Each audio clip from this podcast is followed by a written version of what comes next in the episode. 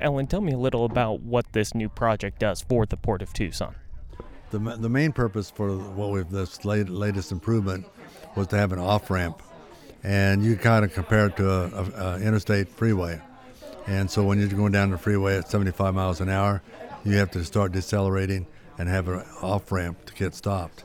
You know, basically, we have about a 9,000 foot long off ramp, and uh, it's powered, controlled out of Omaha. So if the engineer on the train is coming westbound, he wants to stop here. He calls Omaha. They do the, all the controls from there. They realign the switch, push the button. He's off the main line. So this basically uh, opens Tucson up to east-west traffic on this line. Correct. We've had uh, east-west traffic forever.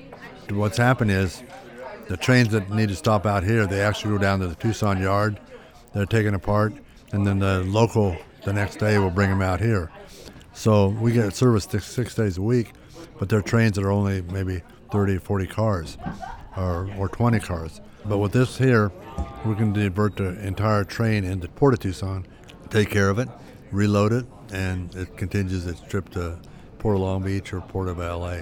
And why is a place like the Port of Tucson uh, important for the local economy? This will open us up more to the world market.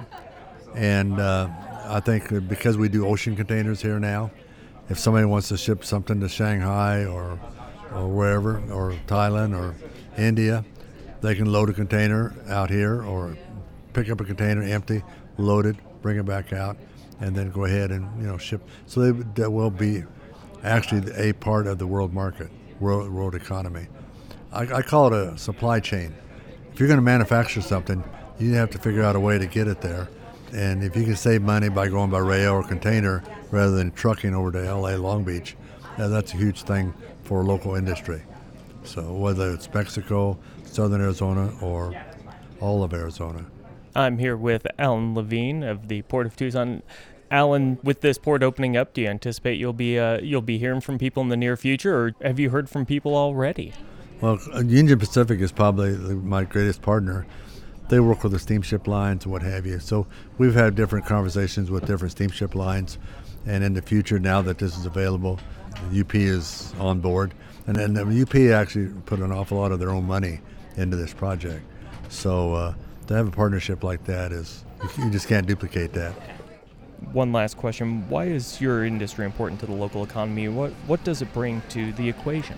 I mean, it's great to build things and do this, whatever, but if you can't get from A to B or A to Z uh, without logistics, I mean, it, you, have got to have it, and you have to have something that's economical and makes sense uh, uh, for the bottom line.